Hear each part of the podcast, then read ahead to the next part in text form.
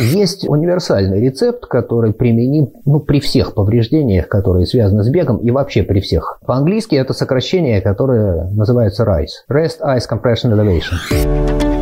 Спортмарафон. Аудиоверсия.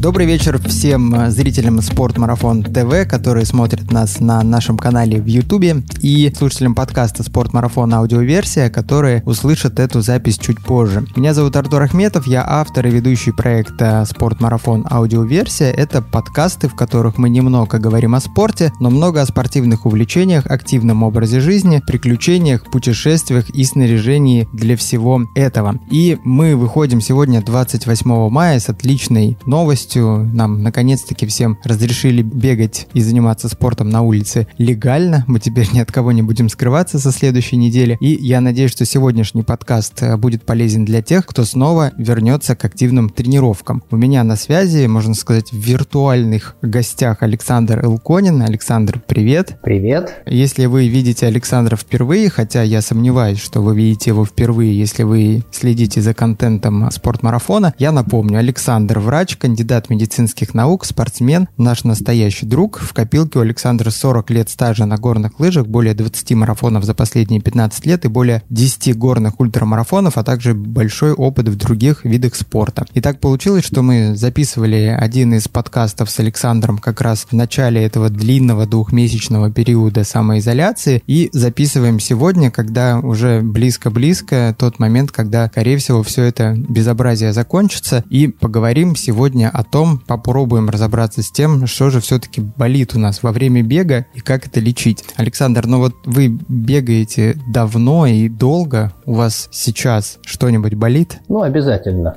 Каждый бегающий с этим так или иначе сталкивается. Раньше или позже, чаще или реже, но когда-то что-то болит почти у всех. Если посмотреть на так, популяцию бегающих людей, то сталкиваются, ну, почти все. Я сильно подозреваю, что те, кто говорят, что они никогда с э, никакой болью во время бега не сталкивались, просто это умело скрывают. Может быть, просто не ассоциировали как-то свои а может травмы и, и боль с бегом. Я напомню нашим э, зрителям на канале YouTube, если у вас что-то болит, и вы не знаете, что с этим делать, то можете задать свой вопрос в чате, мы выделим время, и обязательно на эти вопросы Александр ответит в нашем эфире. Но если ваш э, вопрос будет связан не с болью, а просто с бегом, я думаю, если у нас останется время, мы тоже на него сможем ответить. Александр, ну, к нашей теме. Мне интересно, если взять бегунов начинающих, э, ну, таких как я, например, да, и бегунов со стажем, таких как вы, можно ли вот разделить травмы и дискомфорт на какие-то группы? Вот какие-то чаще встречаются у новичков, какие-то в основном у людей, которые бегают уже давно. А, наверное, да. А, есть какие-то неприятные ощущения, связанные с бегом, которые чаще встречаются у тех, кто только начинает свой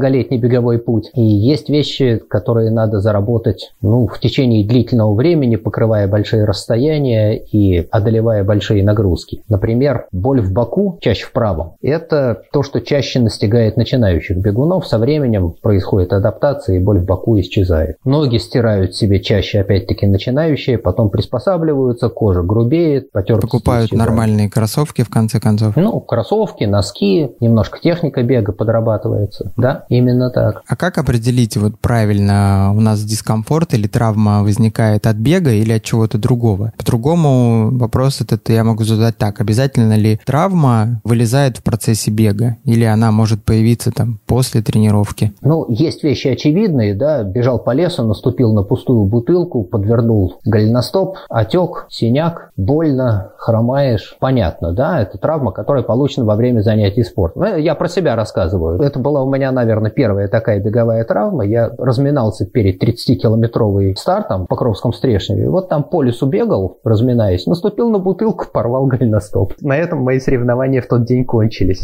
А есть вещи действительно гораздо менее очевидные, потому что человек бегает, как-то тренируется, и вдруг обнаруживает, что утром встав с кровати, а у него болит. Проходит какое-то время, ну, как правило, люди привязывают вот свои неприятные ощущения к тому, что была беговая тренировка и были там какие-то необычные обычные нагрузки, какая привязка она появляется. Но действительно, и даже травма не всегда сказывается, иногда она вылезает спустя какое-то время, на следующий день, на следующее утро. Так может быть. Стоит ли лечиться самому или все-таки лучше найти сразу специалиста и какой это будет специалист в зависимости от того, где болит?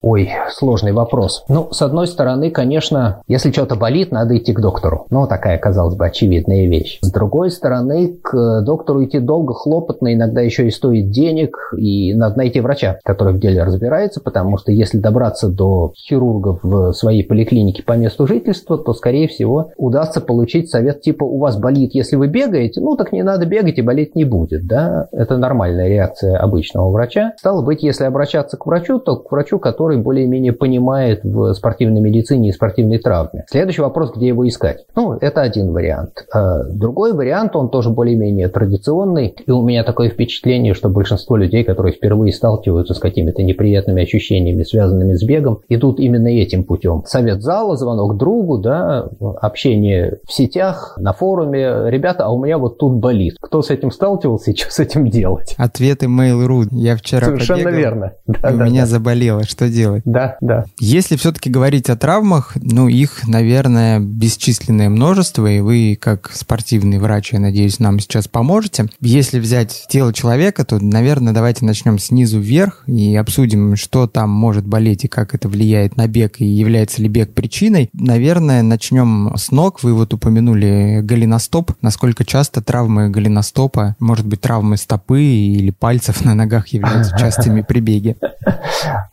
Тут история такая. Я, когда готовился к нашему разговору, поднял заново литературу, потому что какое-то время назад уже ее смотрел, и посмотрел, что пишут в исследованиях, посвященных травмам, связанным с бегом. А один из таких не очень давних больших обзоров литературы говорит, что им по результатам почти двух с лишним тысяч публикаций удалось набрать 28 травм нижних конечностей, которые связаны с бегом. Вот именно в таком виде это и было сделано. Хитрость заключается в том, что они, конечно, пересмотрели безумное количество литературы, почти две с лишним тысячи а, исследований авторы тогда пересмотрели, но львиную долю всего, что они пересмотрели, пришлось выкинуть, потому что она была непригодна к дальнейшему анализу. Либо там были корявые, нечеткие, кривые определения травм, либо там было некорректно построено исследование. Короче говоря, там был огромный отсев. Тем не менее, они говорят, что да, вот 28 травм мы идентифицировали, и удалось там построить какие-то частотные характеристики.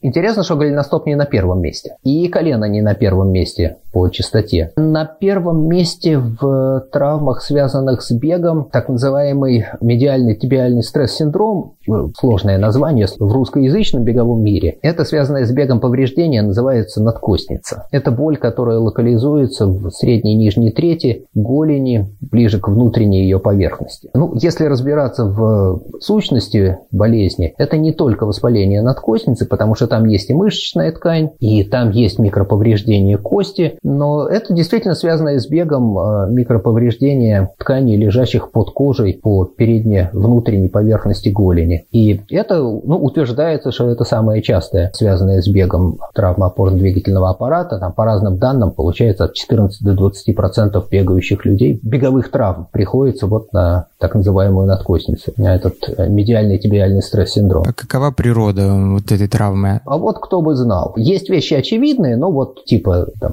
подвернутые лодыжки, растяжение связок, не дай бог разрыва этих связок. Там все просто, это простая механика и все очевидно. С передней внутренней поверхностью голени все гораздо сложнее, потому что не очень понятно, какова механика травмы. И не очень хорошо на сегодняшний день известно, что именно там происходит. Ну, понятно почему. У человека, которого болит, вряд ли получится открыть, настрогать тонким слоем через 5 микрон ткани, засунуть под микроскоп. Они же живые люди, они же не дадутся. А таких больших повреждений, которые можно оценить на глаз, ну, нет. Вот э, поэтому, ну, есть какие-то идеи о том, что может быть причиной этих неприятных болезненных ощущений, но люди, которые с этим сталкивались, они это хорошо знают и с ужасом вспоминают, потому что это действительно боль по передней внутренней поверхности голени, средней и нижней ее трети, которая появляется при длительном беге, и при длительном беге она усиливается, и есть э, такая своеобразная динамика симптоматики, потому что э, на первых порах эта боль появляется, ну, где-то по ходу разминки, а потом, что называется, можно разбежаться, и все пройдет. Согрелся, расшевелился как-то, вот, мышцы адаптировались, и боль прошла. На начальном этапе это так, и некоторые счастливчики через это проходят, и дальше у них повреждение не идет. Ну, со временем происходит, видимо, какая-то адаптация, и забывают они про эту свою надкосницу. К сожалению, чаще бывает, что единожды появившиеся эти ощущения начинают нарастать по ходу бега, и это приводит к невозможности продолжать бег дальше, приходится перейти на шаг. Тяжелый случай, который действительно требует серьезного к себе отношения, потому что, ну, бывает, что человек пытается сделать что-то, бежать, работать через боль, получается только хуже. А что делать, если надкосница беспокоит и не перестает беспокоить? Есть более-менее универсальный рецепт, что делать при любой травме. Идти к травматологу.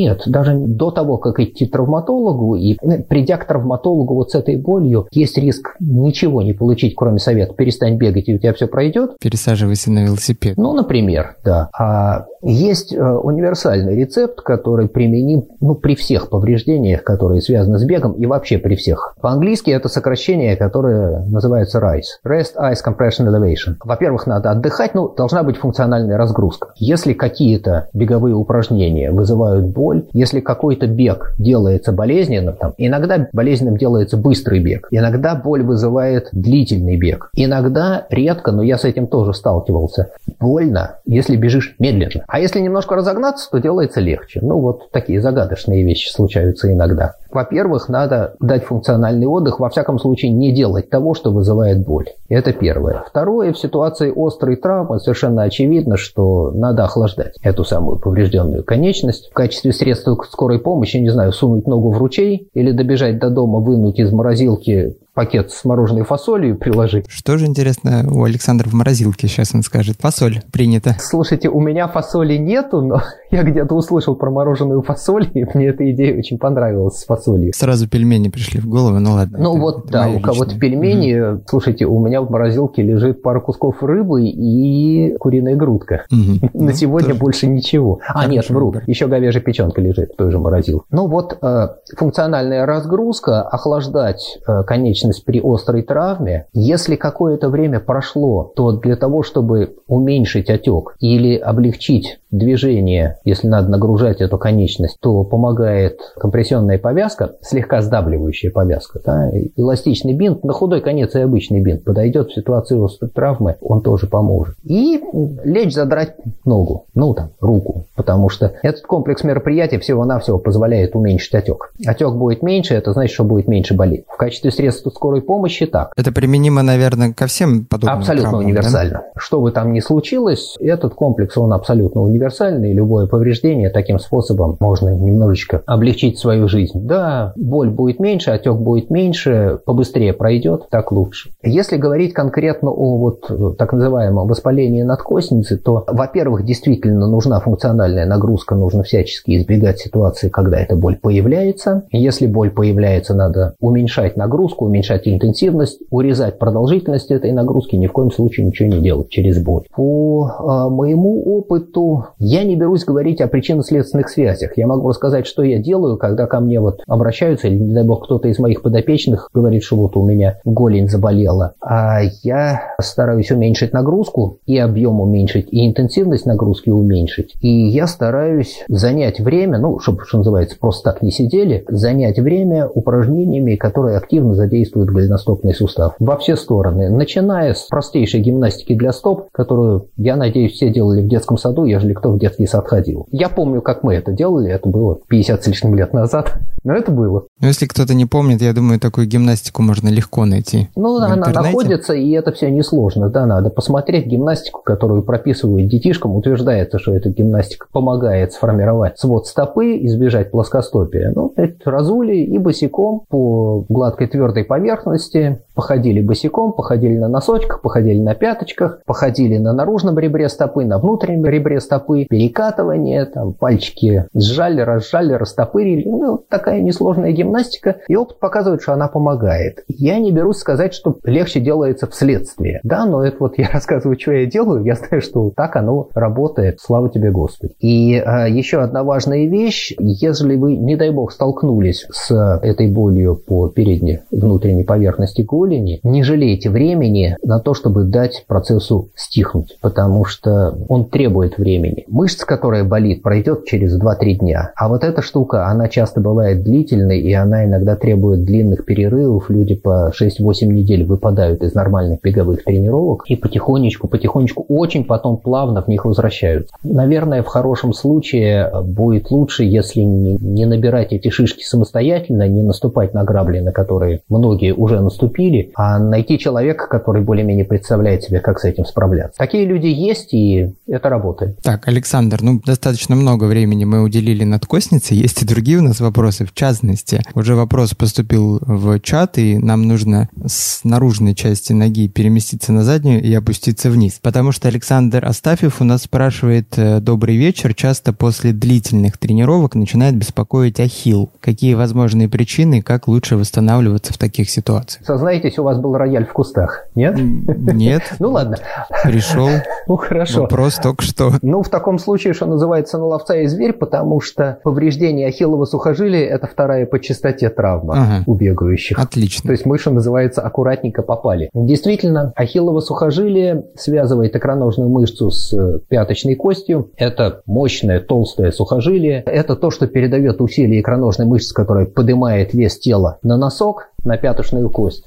Действительно, после длительного бега ахилл часто болит. Это может быть связано просто с тем, что нагрузка была большая, избыточная. Это могут быть особенности техники бега. Интересно, что в том же обзоре, который я смотрел, когда готовился к нашему разговору, повреждение ахиллова сухожилия является самой частой травмой у тех, кто бегает сверхдлинные дистанции. То, что больше марафона. Вот у них чаще всего вылезают на первый план повреждения ахиллова сухожилия. Собственно, идея та же самая. Повреждение Ахилла требует снижения интенсивности и продолжительности нагрузок в зависимости от того, что вызывает боль. Да, если Александр говорит, что у него после длительных тренировок это боль, ну, значит, надо думать о том, правильно ли выбрана продолжительность тренировки, может быть, сделать чуть поменьше. Хотя иногда бывает, что просто после хорошей длительной работы ахилл поболит пару дней, ну, не надо в эти дни делать интенсивные нагрузки, само пройдет. Если эта боль сильная, если эта боль на следующее утро делает становится сильной. Если вы, не дай бог, двигая голеностопом, ну, поднимаясь на носочек, слышите скрип, очень характерный звук. Вот действительно как скрип двери не смазанной. Если вы, приложив руку к ахиллову сухожилию, поднимаясь на носок, чувствуете, по-научному называется крепитация,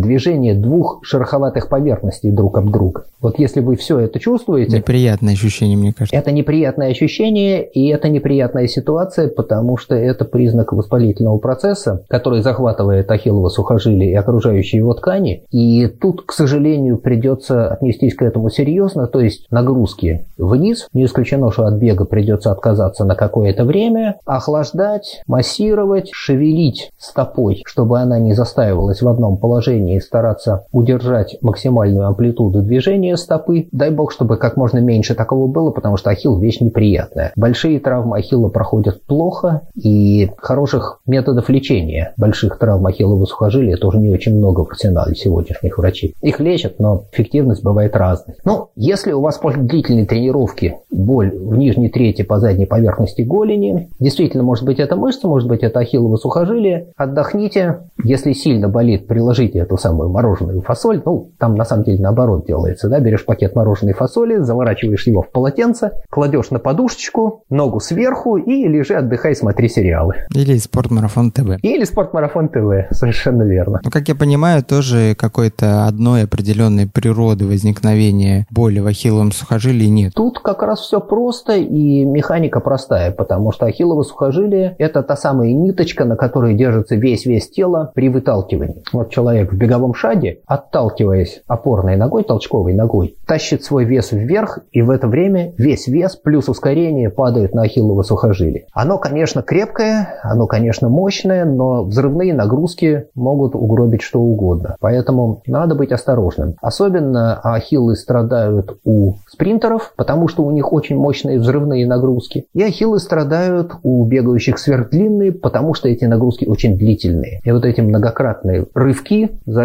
они немножечко раздергивают волокна, и там действительно появляются воспалительные изменения, часто после длинных тренировок, ну так побаливает. Ну, всего-навсего это значит, что не надо на следующий день делать скоростные работы. Понятно. Вроде мы достаточно полно ответили на Надеюсь, что да. вопрос, который был запланирован, который поступил в чат. Перейдем дальше к следующей травме. Ну что, а, дальше мы двигаемся снизу вверх. Следующим номером у нас колено. Колено – это отдельная лебединая песня, потому что, наверное, это самый сложный по устройству сустав в человеческом теле. Он образован, каждый коленный сустав образован несколькими суставными поверхностями, потому что, ну да, там действительно подходят две кости, снизу большеберцовая, сверху бедренная кость, кость, но на каждой из них есть несколько поверхностей, которые должны друг к другу хорошо прилегать. Между этими суставными поверхностями суставной щели лежат внутрисуставные образования, там есть внутрисуставные хрящи, мениски так называемые. И еще коленный сустав укреплен внутрисуставными связками, передней и задней крестовидными связками. А еще с боков, с обеих сторон, коленный сустав держит связки, которые находятся сбоку. Там много чего может поломать. Там очень много чего, и повредить можно все на свете. С травмой коленного сустава история неприятная, потому что в отличие от голеностопа, в отличие от ахилла, в отличие от надкостницы, при повреждении которых бегать нельзя, ну, можно как-то идти, да, можно хромать, но при этом идти. Бывают травмы колена, которые делают человека вообще почти инвалидом, он не может двигаться. Ну, если только на одной ножке не скакать или не брать костыли, потому что нагрузить больную ногу невозможно, коленный сустав блокируется в разогнутом положении или в согнутом положении, движение делается невозможным, попытка подвигать, пассивно подвигать, конечность вызывает резкую боль. Не дай бог. Ну, понятно, что если у вас случилось что-то подобное и у вас сильная боль и вы не можете двигать, тут одна дорога к травматологу. А чаще колено начинает болеть из-за какой-то усталостной травмы или это какое-то резкое воздействие неправильное? Иногда удается найти травмирующее воздействие, которое вызвало последующую боль. Бывает падение, ушиб колен. После этого там на следующий день или через пару дней видно, что коленный сустав опух, надколенник сильно выступает, если на него надавить, он поддается внутрь, это значит, что под ним какая-то жидкость, вот подушка жидкости под ним, он плавает. Или наоборот, не было однозначного такого травмирующего воздействия, не было падения с неудачным положением коленного сустава. Но был очень длительный бег, ну там многочасовая гонка, 10-12 часов, 24 часа люди бегают. Очень длительная гонка. Вроде прибежал, все нормально. На следующий день коленки опухли, очень больно, сгибать, разгибать больно. Сзади по подколенной впадине набирается синячок, Гематома, значит, там где-то внутреннее кровоизлияние есть. Это усталостная травма. Это травма, которая появляется от того, что э, сустав много-много работал. Видимо, нагрузка оказалась больше, чем предел прочности сустава. Что делаем в этом случае? Тот же самый райс применяем? Тот же самый рецепт. Отдыхать, охлаждать, если это получается. Ну, полежать ногами вверх, подушечку под голени подложить. А с коленом, как правило, приходится рано начинать попытки подвигать. Здесь очень хитрая ситуация, потому что, с одной стороны, нужно искать движения, которые не вызывают боли, а с другой стороны, если на долгий срок оставить коленный сустав без движения, может быть плохо, потом, потому что потом застрелишься его разрабатывать. Сустав сложный, коленный сустав двигают большие мышцы, мощные мышцы двигают сегменты, которые сочленяются в коленном суставе. И если эти мышцы оставить надолго без работы, то они уйдут. Их потом придет тяжело и не всегда безболезненно восстанавливать. Поэтому с коленями надо быть, конечно, осторожными, внимательными, любить свои коленки. Если коленки болят после больших беговых тренировок, подумайте, правильно ли вы все делаете. Такой вопрос у меня. Ну, мы говорим про ноги, это можно назвать у нас такой симметричный орган. У нас их две, левая и правая. А как часто вот подобные э, боли, они сразу в обоих ногах возникают? Или все-таки тут как-то не зависит и Ой, может в левой болеть, а в правой нет? По-разному бывает. А Бывает, что Ну, давайте так. Если речь идет о том, с чего мы начали, да, надкосницы, чаще одна нога оказывается ведущей. Примерно такая же история с ахиллом. Одна нога чаще оказывается более больной, чем другая. Неизвестно почему. Ну, человек вообще немножко асимметричен. Многие другие травмы, повреждения, связанные с бегом, они тоже бывают асимметричными. Но человек, который лишился возможности нормально работать одной ногой, ему от этого не легче, что у него другая осталась здоровой. В том числе и потому, что пытаясь беречь больную конечность, ломаешь технику, переносишь нагрузку на другую ногу. Очень часто попытка избавиться от боли с одной стороны приводит к повреждению на другой стороне. Поэтому пытаться бегать через боль и пытаться как-то подстраивать свою технику, избегая боли, не лучшая идея. Понятно. Если, допустим, что колени, ахилл и надкосница у нас э, здоровые, есть у нас еще в ногах много мышц, перейдем к ним. Что там у нас с мышцами? Какие ну, болят самое... чаще всего при беге? Это, наверное, самая сладостная тема, потому что с мышечной болью, наверное, сталкивался каждый, кто какие-то физические упражнения делал. Мышечную боль легко отличить. Да, вот можно взяться за мышцу, которая болит, и понятно, что это мышца, и что она болит, потому что, взявшись за мышцу и сжимая ее рукой, понятно, что именно здесь вот и болит. Боль появляется при или после длительных интенсивных нагрузок. Чаще боль бывает или более выраженной боль бывает, если эта нагрузка связана с эксцентричной работой мышц. Эксцентричная – это работа, которая сопряжена с увеличением длины напряженной мышцы. В беговой ситуации самое типичное – это длинные спуски спуске. Особенно если приходится бежать длинный крутой спуск, то вот там передняя поверхность бедра работает в уступающем режиме, в эксцентрическом режиме. Потому что на каждом беговом шаге напряженная мышца должна удлиняться, сгибая колено, амортизируя движение вниз. И на э, горных гонках после длинных спусков, иногда сразу, а иногда завтра, иногда послезавтра, передняя поверхность бедра болит и болит сильно. Сесть больно, по лестнице вниз идти больно. По лестнице вниз это вообще ну катастрофа. Вот, ну вот, кто с этим знаком, тот знает. Бочком переставляя Бочком, да. Или спиной ноге, вперед держать за перила. Действительно. С другой стороны, эта боль такая хорошая, потому что известно, что мышцы поболят и пройдут. Ничего страшного не случится, если мышцы болят. А другое дело, что регулярно загонять себя в мышечную боль на тренировках никакого дополнительного смысла нет. Ну, если только вот, чтобы помучиться, я не знаю, кто таким мазохизмом страдает. Никакого дополнительного дополнительного тренировочного эффекта от того, что после тренировки мышцы болят, не случится. Все-таки боль связана с тем, что происходит микроповреждение. Это разрушение мышц. Поэтому часто гонять себя в боль не надо. Иногда раз в несколько недель имеет смысл делать такие тяжелые тренировки, от которых там завтра-послезавтра проснешься с отголосками боли, в том числе для того, чтобы научиться заталкивать себя поближе к своему пределу, немножечко для того, чтобы психологическая готовность была к большим нагрузкам, если есть какие какие-то спортивные амбиции. Хотя я знаю людей, которые вот хотят, чтобы у них ну, болело. некоторым это боль приятна. Вот если не болело, значит тренировка была не та, не такая, да, ну, бывает. Но приходится уговаривать, как-то объяснять, что, ребят, если вы хотите спортивного прогресса, если вы хотите, чтобы у вас результаты росли, надо давать время на восстановление. Не надо стремиться упороться на каждой тренировке, да, должен быть отдых, должно быть восстановление. Если вашей целью является проснуться завтра с болью, пожалуйста, я вам это могу помочь сделать.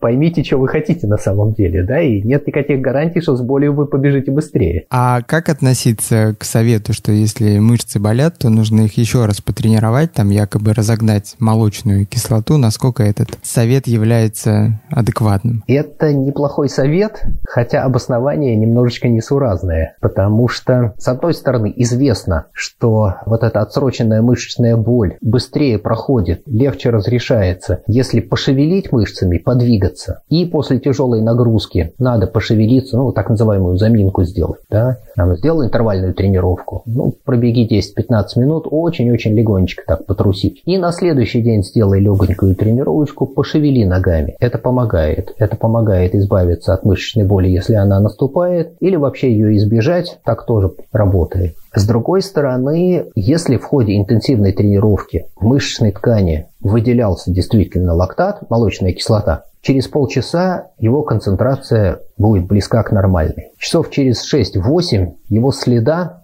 избыточного лактата в организме не останется. Это вещество, которое быстро утилизируется. Поэтому на следующий день уже никакого лактата там нет. А такой вопрос. Почему у некоторых людей мышцы болят на следующий день, а у некоторых людей, вот у меня, допустим, через день начинает болеть мышцы? От чего это зависит? Научного объяснения я не знаю. Э, я искал это в литературе, нет нормальных объяснений. Из опыта известно, что с ростом тренированности отсроченная мышечная боль уходит все дальше и дальше. Люди, которые только-только начинают заниматься, ну, бегать, не бегать, ну, любая регулярная физическая нагрузка, либо у них боль появляется в течение небольшого времени после тренировки. Часик посидел, особенно если посидел часик. Встал, ой, а, Через некоторое время уже можно и посидеть, и даже полежать, и все хорошо, а боль появляется на завтра. А еще через некоторое время боль уходит на послезавтра и при этом делается слабее. Ну вот у меня опыт такой, и это то, что я вижу у своих подопечных. Честно говоря, я этого не видел в литературе, может быть, мне это кажется. Я, честно говоря, не занимался ну, вот такой корректной регистрацией этого. Но я всем рассказываю, ребят, тренируйтесь, дозируйте нагрузку, давайте себе время на восстановление. Через какое-то время вы забудете о том, что у вас есть эта мышечная боль. Вы ее перестанете замечать, она время от времени будет отголоском появляться на второй-третий день в знак того, что вы нормально поработали на тренировке. Надеюсь, приятным отголоском. Да? В отличие от боли в надкоснице. Это правда. Так, с ногами вроде все понятно, разобрались мы с этим неотъемлемым атрибутом бега. Тоже, наверное, мой, наверное, любимый будет вопрос и вопрос, который беспокоит многих, это, конечно же, боль в боку. Что там все-таки колет и что с этим делать? А, еще одна загадка природы, потому что есть несколько версий о том, чего там может болеть. Я в литературе не нашел нормального научного объяснения. Есть какие-то идеи о том, что это вот сокращающаяся капсула печени с болезненными ощущениями. Если с левой стороны, стало быть, это будет сокращающаяся капсула селезенки.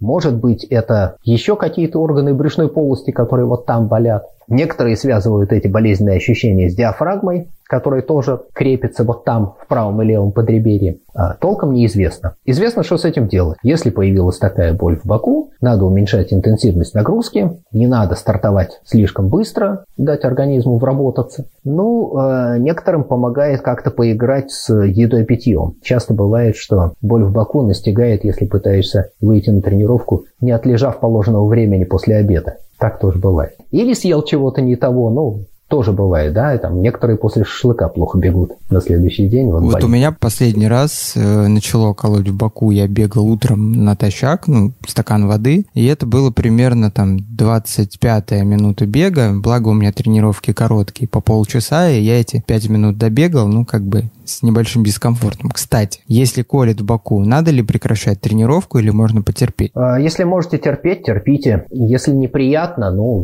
значит, надо тормозить. А здесь нет универсального рецепта. Одно дело, когда вас схватила боль в боку во время соревнований на десятке, на седьмом километре, вот у вас боль в боку, ладно, надо стиснуть зубы, додышать как-то, дотерпеть оставшиеся три километра до финиша. Это с одной стороны. С другой стороны, если это тренировка, если это не ключевая тренировка, тяжелые интервалы, которые надо кровь из носу отпахать. Ну, бог с ним, с этим легким кроссом. Сделать пятиминутную паузу, пройтись пешочком, попробовать снова потрусить. Может быть, пройдет. Ну, таких случаев, что у человека заболело в боку во время бега, и это обернулось каким-то серьезным происшествием в виде вызова скорой помощи, вам известно или нет? Ну, слава богу, я с таким не знаком, но боль в правом подреберье, да, она может быть связана с болезнью, которая потребует скорой помощи. Да, такое может быть. Честно говоря, я такого не видел. Я просто сейчас вот на ходу сообразил, да, такое может случиться. Но здесь, как правило, работает здравый смысл. Если вы чувствуете, что боль усиливается и она сильно мешает вам бежать, значит, ну ее нафиг эту беговую тренировку, сворачивайте, возвращайтесь домой, если боль не проходит, если она, не дай бог, усиливается или хуже того, появляется тошнота рвота,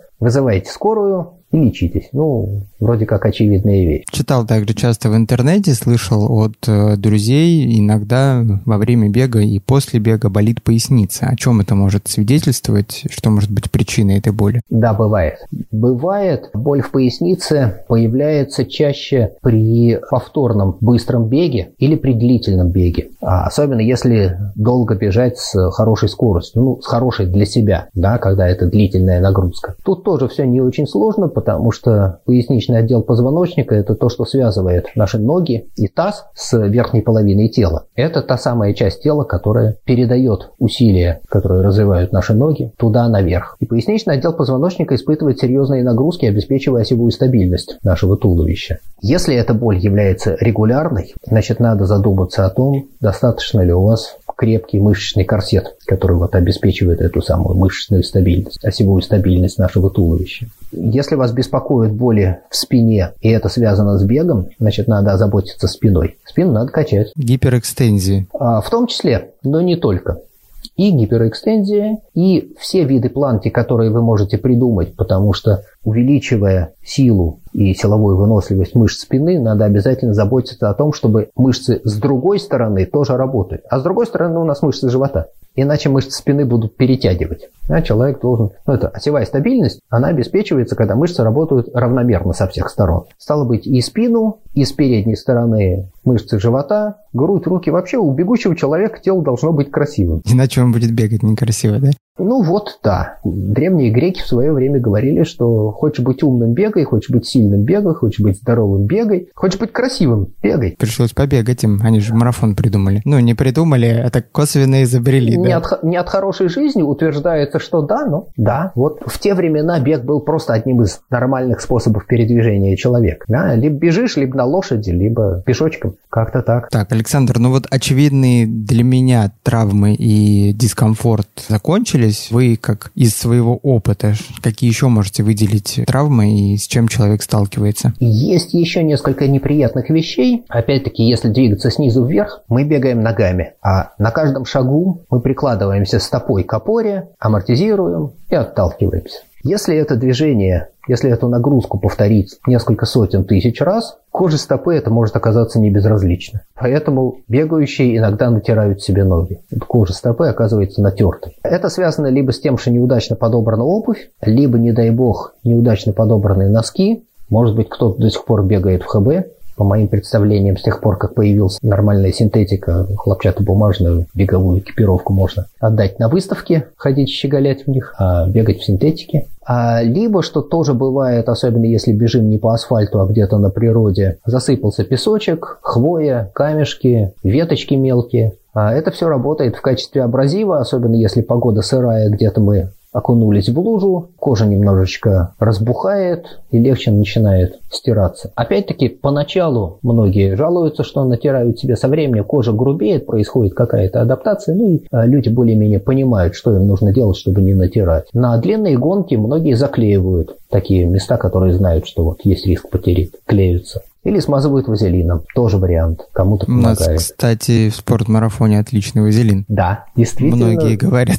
Да, да, действительно, и это такая добрая традиция. Спортмарафоновский вазелин. А еще одна вещь, которая настигает при длительном беге, особенно если это длительный напряженный бег, то есть стараешься бежать подольше, марафон дольше, стараешься, подгоняешь себя, Особенно если этот бег связан с работой на рельефе, с длинными спусками, страдают ногти. На спуске пальцы упираются в мысок обуви, и от многократного надавливания на ногтевую пластину ногтевая пластинка отслаивается, под ней появляется пузырь с жидкостью, Пока бежишь, это более-менее терпимо, хотя иногда тоже это больно. Стараюсь сейчас не визуализировать этот процесс, ну, просто слушаю. Ну да, там бывают не самые красивые картинки, но что делать? А на следующий день или еще через день обнаруживается, что ногти отслоились под ногтевыми пластинами, пузыри с жидкостью, в хорошем случае она прозрачная, а в случае похуже кровянистая, и немножечко выбухает этот пузырь. Ну, по моему опыту лучше вскрыть, потому что это менее болезненно. Вот эти напряженные набухшие пузыри – это довольно неприятные вещи. Они болят, когда стоишь, болят, когда ходят. Проще вскрыть, выпустить жидкость. И через какое-то время ногтевая пластина отслоится, ноготь сойдет. Можно его аккуратненько убрать кусачками, меньше риска, что на него сядет грибок. Ну, потому что на неживой ноготь, на нежизнеспособный ноготь грибок садится очень хорошо. Потом его фиг вытравишь. Ну и, наверное, на этом мы заканчиваем печальную эпопею о том, что может случиться со стопами, и двигаемся дальше наверх. Да, давайте к чему-нибудь более приятному. Пусть оно тоже болит, но не будет так, Слушайте, наглядно. Помимо стопы э, можно натереть себе еще что угодно. Ну вот э, по-всякому бывает, но натирают, натирают натирают внутреннюю поверхность бедра и промежность, натирают подмышки. Мальчики часто жалуются, что натирают соски. Это интересно. Тому, кто натер, это совсем не интересно. Это больно, неприятно. Но это скорее какие-то длительные тренировки, да? Да, это длительные тренировки, это бег, э, особенно если это в жару происходит, когда обильно потеешь, еще водой обливаешься, и мокрая ткань егозит по телу. Действительно бывает. Ну, человек, который с этим один раз столкнулся, потом думает, что с этим делать. Да, либо мазаться, либо профилактически заклеиваться. В общем, ничего страшного в этом нет. А есть э, мышечная боль, которая не связана с ногами. Иногда бывает тоже после длительных беговых тренировок. Болят руки, болят надплечья. Вот здесь боль появляется. Шея также болит. А после длительного бега это лишнее напряжение, которое присутствует во время бега. И по ходу дела с этим ничего не сделаешь. А так, ну, следить за техникой, напоминать себе, что бег должен быть расслабленным. Даже быстрый бег и напряженный бег. Ноги-то работают, а все остальное тело работает расслабленно. Я в свое время прямо себе ставил такую погонялку, что каждые 10-15 минут надо встряхнуть руками, вот, опустить плечи, потому что иначе ты непроизвольно плечи тянутся к ушам, и это через там, 2-3 часа работы делается крайне болезненным. И на следующий день болят над плечи. Вот. Есть пара ситуаций, которые требуют особого внимания. Ну вот, считаю нужным об этом сказать. Особенно это касается мужчин. Если у вас по ходу физической нагрузки появилась боль за грудиной, если эта боль, не дай бог, усиливается по ходу физической нагрузки, немедленно тормозите и, испытав такие ощущения хотя бы раз в жизни, не поленитесь, дойдите до доктора и расскажите ему об этом. Вот у меня по ходу нагрузки появились вот такие ощущения, описывайте подробно. В хорошем случае это будет ложная тревога. В не столь хорошем случае у вас есть шанс избежать больших неприятностей. Ну вот, а, при том, что я последние, ну, много уже лет не связан напрямую с практической медициной, просто общаясь с людьми, вот что называется, в моем послужном списке есть два человека, которые мне совершенно случайно пожаловались, что как-то вот вышел на улицу, прошелся побыстрее, поднялся по лестнице, горжусь собой, потому что в обоих случаях я попал, они вовремя дошли до доктора, их схватили, взяли, обследовали, положили на стол, соперировали, все замечательно. О какой болезни-то мы говорим? Это болезнь сердца, это впервые возникшая стенокардия. Это то, что настигает многих мужчин. Извините, за свой тестостерон мы должны расплачиваться. За мышечную массу, за красоту, за рельеф мышц, за возможность... Как зависит это от возраста субъекта мужского пола? Когда чаще? Ну, мужчины старше 40 однозначно должны внимательно относиться к неприятным ощущениям у себя за грудиной. У молодых бывает редко, хотя встречается чего угодно.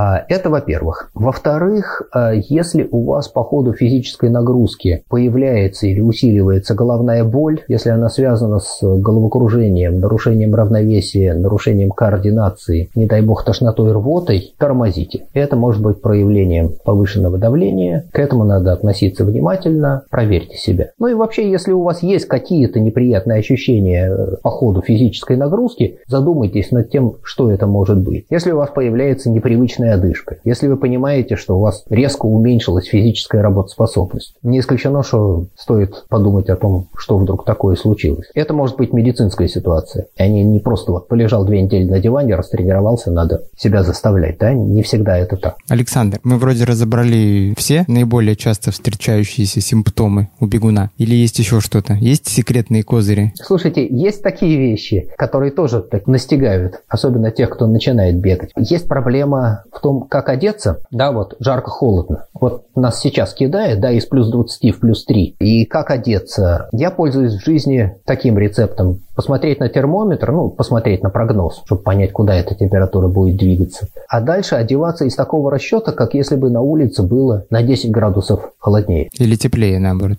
Или теплее. Будем. Ну, смотрите, если сейчас на улице плюс 20, да, то понятно, что... А если минус 40? А если минус 40, то, ну, Значит, можно одеваться где-то на минус там, 15-20. Да, но на минус 40 я не пробовал. Минус 25 я пробовал бегать. Приходится действительно сильно тепло одеваться, особенно если там с ветром. Интенсивные тренировки приходится перетаскивать в манеж, а так это лучше на лыжах. По опыту лучше на лыжах в такие холода. Ну вот. И э, еще одна вещь, о которой надо бы сказать. Будет лето, будет ли жара, не будет ли жары, но летом часто бывает тепло. И летом есть риск перегреться. Поэтому в жару под ярким солнцем солнечным светом, позаботьтесь о себе, наденьте чего-нибудь на голову. Ну, мне обязательно, потому что лысый не лысый, но коротко стриженный. Некоторых волосы достаточно защищают, но кепочку надевайте. Во-первых, а во-вторых, следите за тем, чтобы не сильно обезвоживаться. Кинуть бутылку в кусты или взять мягкую бутылочку с собой, положить ее в пояс, две бутылочки в рюкзачок. Обезвоживание – это серьезные вещи, и можно пострадать. Ну вот, наверное, такая пара еще советов в перспективе. Ну что же, Александр, спасибо вам большое за уделенное время. Я надеюсь, этот подкаст будет полезен одинаково тем, кто только начинает бегать и уже испытывает какие-то болевые ощущения, и тем, кто, может быть, уже бегает давно и может, не очень серьезно задумывался над своими ощущениями от бега. Спасибо, что делаете нас здоровее и сильнее духовно и физически. Надеюсь, еще встретимся в нашем подкасте. Вам хороших тренировок. Спасибо. Сильнее и здоровее каждый сделает себя сам. Удачи вам. Всего доброго. До свидания. Спасибо. До встречи со всеми зрителями Спортмарафон ТВ и слушателями подкаста Спортмарафон аудиоверсия. Пока. Всем счастливо.